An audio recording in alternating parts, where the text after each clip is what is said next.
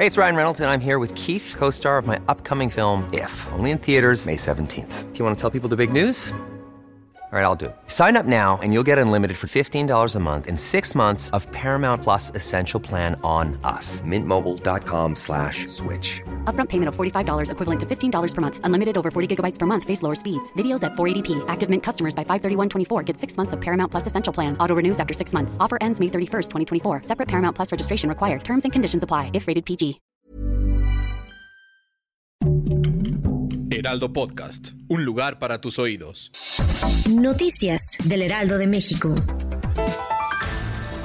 Esta madrugada se registró un incendio en una toma clandestina de hidrocarburo en la comunidad de Munitepec, ubicada en el municipio de Tlahuelilpan. Tras esta explosión únicamente resultó afectada una camioneta misma que era ocupada para llevar contenedores de combustible. Dicho vehículo transportaba más de 1.800 litros de combustible robado.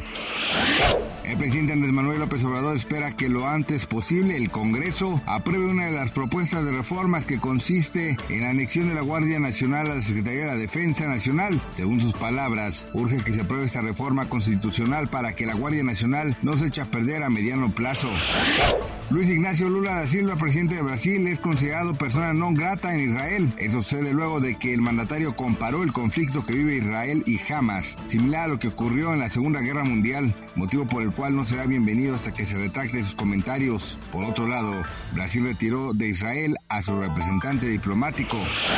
Durante los últimos días, una gran cantidad de trabajadores tienen la duda de cuándo se les debe pagar sus utilidades y si usted está en la misma situación, le contamos que el pago de utilidades se realiza del primero de abril al 30 de mayo. Se trabaja para una persona moral, es decir, una empresa. En el caso de que trabaje para una persona física, dicha prestación deberá recibirse a más tardar el 29 de junio.